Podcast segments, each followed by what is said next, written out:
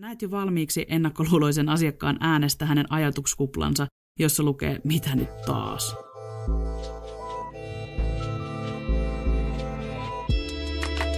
Tervetuloa Myynti ei ole kirosana podcastiin. Mitkä ovat kylmäsoiton viisi voittavaa elementtiä? Hypätäänkö taas syvään päätyyn yhdessä? Kuvittele, että olet iltakävelyllä ja huomaat, että tien vieressä olevan talon yläkerrassa palaa ja näet, että alakerrassa on ihmisiä. Käveletkö vain ohi ajatellen, että no kyllähän ne itse huomaavat varmasti mistä on kyse, vai päätätkö koputtaa täysin tuntemattomien ihmisten oveen vimmalla toivoen, että he kuulevat sinut, jotta voisit kertoa, että anteeksi, huomasin, että talon yläkerrassa on tulipalo, oletteko tietoisia asiasta ja soitetaanko apua? Väitän, että siinä hetkessä ei nolota pätkääkään mennä tuntemattomien ihmisten tykö, tai vaikka ovesta sisään kutsumatta, jos tilanne vaatii. Esimerkki oli aika radikaali, mutta pätee myös kylmäsoittoihin. Ne muuttuvat yllättäen aika lämpimiksi, kun sinulla on riittävän hyvin kohdennettu asiakasryhmä, joiden tiedät hyötyvän tarjoamastasi palvelusta. Ja unohtamatta sitä, että puhelimeen kylmän kontaktin sijaan vastaa ihminen – jota on mahdollisuus lähestyä ihmiseltä ihmiselle. Mutta en tiedä, pitäisikö silti odottaa, että joku ottaa yhteyttä jossain vaiheessa, kun pumpataan vaan lisää rahaa verkkosivuihin ja digimarkkinointiin, ja tuijotetaan riittävän intensiivisesti ota yhteyttä lomaketta. Ajattelen, että markkinoinnin ykköstehtävä on saada ihmisten mielenkiinto ja tietoisuus heräämään, ja toki tuottaa myös myynnille liidejä. Mutta en tiedä vielä yhtään tuotetta tai palvelua, joka myisi itse itsensä. Ja ei markkinointi poista silti myyntityön tarvetta. Mitä paremmin nämä tekevät töitä yhdessä, sen parempi lopputulos saadaan aikaiseksi. Muutama näkökulma, kun mietit kylmäsoittojen tuotospanossuhdetta. Tiesitkö, että lähes 70 prosenttia ostoprosessista tehdään nykyään ilman myyjää? Ja 50 prosenttia kaupoista menee ensimmäiselle ostosignaalin havainneelle. No, mitä tämä tarkoittaa käytännössä? Sitä, että asiakkaat valitsevat, keiden kanssa haluavat aloittaa keskustelun, ja silloin kun liidi kilahtaa sähköpostiin, et ole enää yksisarvisena paistattelemassa asiakkaan huomiosta, vaan taistelet siitä vähintään kahden muun kilpailijasi kanssa. Ja tarjouskilpailussa olet aina vertailuasemassa muihin nähden. Parastahan on, että tarjouskilpailussa kehittyy, mutta mikäli haluat löytää myynnin merestä ne apajat, joista löytyy mitä parhaimmat merenannit ilman, että kilpailesi heittelevät vieressä omia verkkojaan veteen, tai mikäli haluat kehittää yrityksesi myyntitarinaa asiakaslähtöisemmäksi, tehokasta ja tuloksellista on opetella kylmäsoiton salat. Siinä missä inbound leadi keskustelee aina 2-5 verisen kilpailijasi kanssa, Kylmäsoiton kautta syntynyt liidi keskustelee mitä suuremmalla todennäköisyydellä vain kanssasi. Tämä ajaa siihen, että kylmäsoittoliideillä hyvin kohdennetussa kohderyhmässä on lopulta korkeampi ROI, eli Return of Invest. Ja mikä parasta, hyvin hoidettu kylmäsoitto muuttuu inbound-liikenteeksi ennemmin tai myöhemmin. Onko kylmäsoitto kuollut? No ei se onneksi ole, mutta kylmillä kohtaamisilla on yhä vähemmän sijaa, ja onneksi niin. Puhelimitse tapahtuva kontaktointi on vielä tänäkin päivänä tehokas tapa tehdä B2B-myyntiä, jos soittaja tietää, mitä sanoo. Myyjä on usein tilanteessa, jossa hän toimii maksumiehenä aiemmin huonojen myyntiyritysten traumoille, ja tämä korostuu kylmäsoittoja tehdessä. Tämä on samaan aikaan hyvin jännittävä ja innostava tilanne. Jännittävä siksi, että näet jo valmiiksi ennakkoluuloisen asiakkaan äänestä hänen ajatuskuplansa, jossa lukee mitä nyt taas. Innostavaa siksi, että jokainen kohtaaminen on mahdollisuus muuttaa mielikuvia myynnistä ja myös kylmäsoitoista.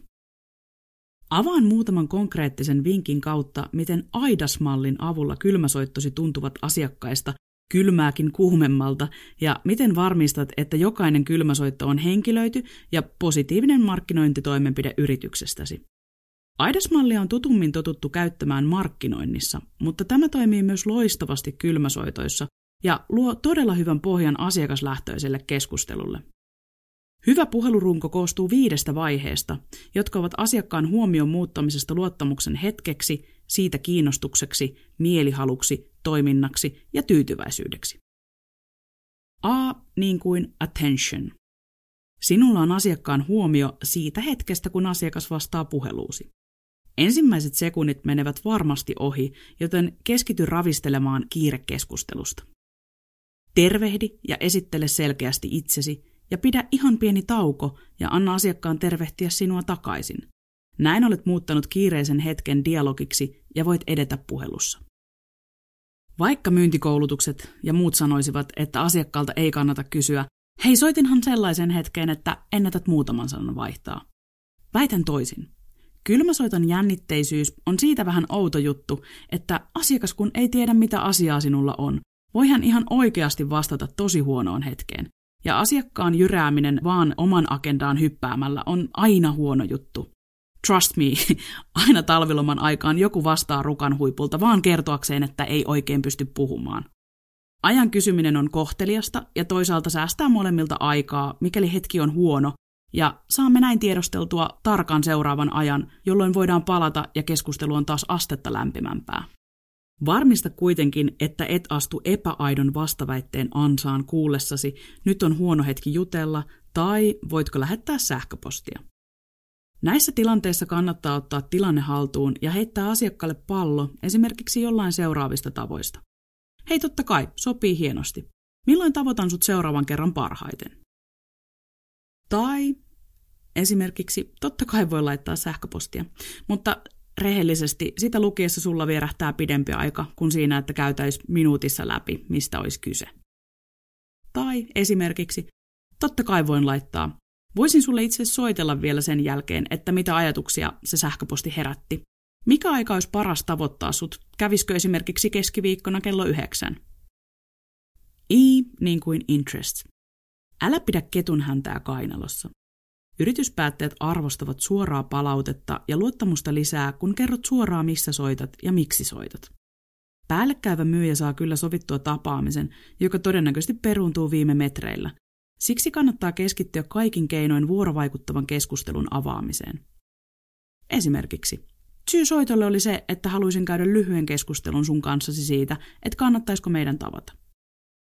Jos et paljasta motiiveitasi, asiakas joutuu koko ajan miettimään, mikä ketun häntäsi on, ja moni voi helpottua jo pelkästään siitä, että et soittanut kertoaksesi, että se asiakkaan talo palaa, saati ole myymässä kymmenen vuoden lehtitilausta. Ja luota siihen, että varmalla, rauhallisella ja empaattisella otteella asiakkaasi kiinnostuu kuulemaan kyllä lisää. Mistä hän tietää vielä, mitä tapaaminen koskee? D niin kuin desire. Kun sinulla on tiedossa ennen soittoa se, mitä teet ja minkä tuskan haluat asiakkaaltasi palvelullasi poistaa, ja mitä välittömiä hyötyjä asiakas siitä saa, kyse on enää siitä, koska on oikea aika. Kannattaakin kääntää oma mielenmaisema täysin siihen, että mitkä ovat parhaat keinot motivoida asiakasta tapaamaan juuri sinut. Yleisimpiä kulmia tähän on esimerkiksi 1. Asiakas on paininut X-ongelman kanssa jo pitkään. 2. Yrityksillä on haasteita liiketoiminnallisten tavoitteiden saavuttamisessa. Nämä voivat olla tulos- tai kasvutavoitteita, tai yleisesti esimerkiksi asiakastyytyväisyyteen, asiakaspitoon, henkilöstöhyvinvointiin tai moneen muuhun yrityksen ydinliiketoimintojen turvaavan mittarin kehittymiseen. Kolme. Yrityksellä on muutospaine. Neljä. Yritys tarvitsee apua kipukohtaan X. Ja nämä pitäisi sitten osata tuoda puhelussa mahdollisimman selkeästi esiin, esimerkiksi näin. Soitin yrityksestä X. Me tehdään asiaa Y, joka ratkaisee asioita Z tavalla, jotta yrityksen arki helpottuisi tavalla B. Asian varmistamiseksi voit kertoa jonkin konkreettisen esimerkin. A niin kuin action. Sinä olet tehnyt aloitteen soittaa asiakkaalle, joten vie se loppuun. Kiusallisinta asiakkaalle on joutua odottamaan, että myyjä johtaisi hänen puolestaan keskustelua, jonka on itse aloittanut. Tee asiakkaalle keskustelusta siis helppoa. Ehdotan, että otetaan puolen tunnin etäpalaveri, jossa voidaan sitten keskustella, että pystyttäisikö tuottaa lisäarvoa teidän liiketoiminnalle X- tai Y-alueelle. Sopisiko sulle esimerkiksi X-päivänä, esimerkiksi 8-12 välillä, tai Y-päivänä kello 12-16 välillä? S niin kuin satisfaction. Kun olet saanut asiakkaalta kyllä-päätöksen tapaamiselle, muista silti hoitaa jälkipyykki hyvin. Pienet jutut merkkaavat yllättävän paljon – Varmista, että sinulla on asiakkaan oikea sähköpostiosoite, Kerro, että laitat asiakkaalle kalenterikutsun agendalla varustettuna. Kysy, onko jotain tiettyä asiaa, josta asiakas haluaisi, että tekisit erityisen hyvin kotiläksyt ennen tapaamista. Kiitä asiakkaan ajasta ja pidä huoli, että se sama fiilis jatkuu kalenterikutsussakin. Hyvässä kylmäsoitossa on loppujen lopuksi kyse yllättävän pienistä jutuista. Vielä tiivistettynä. Tiedä miksi soitat ja mitä lisäarvoa voit tuoda asiakkaalle. Ole rohkea ja harjoittele. Kylmäsoittaminen on mukavaa hommaa ja asiakkaat yleensä vielä mukavampia. Opit kylmäsoittamalla nopeammin markkinan tilanteesta ja asiakkaista, kun osaisit ikinä arvatakaan. Soitoissakin puhuminen on hopeaa ja kuuntelu on kultaa. Älä pelkää kieltävää vastausta, tunnista aito ja epäaito vastaväite. Ja johda keskustelua rohkeasti. Tsemppiä viikkoon ja lämpimiä kylmäsoittoja toivotellen. Saara Vehoniemi.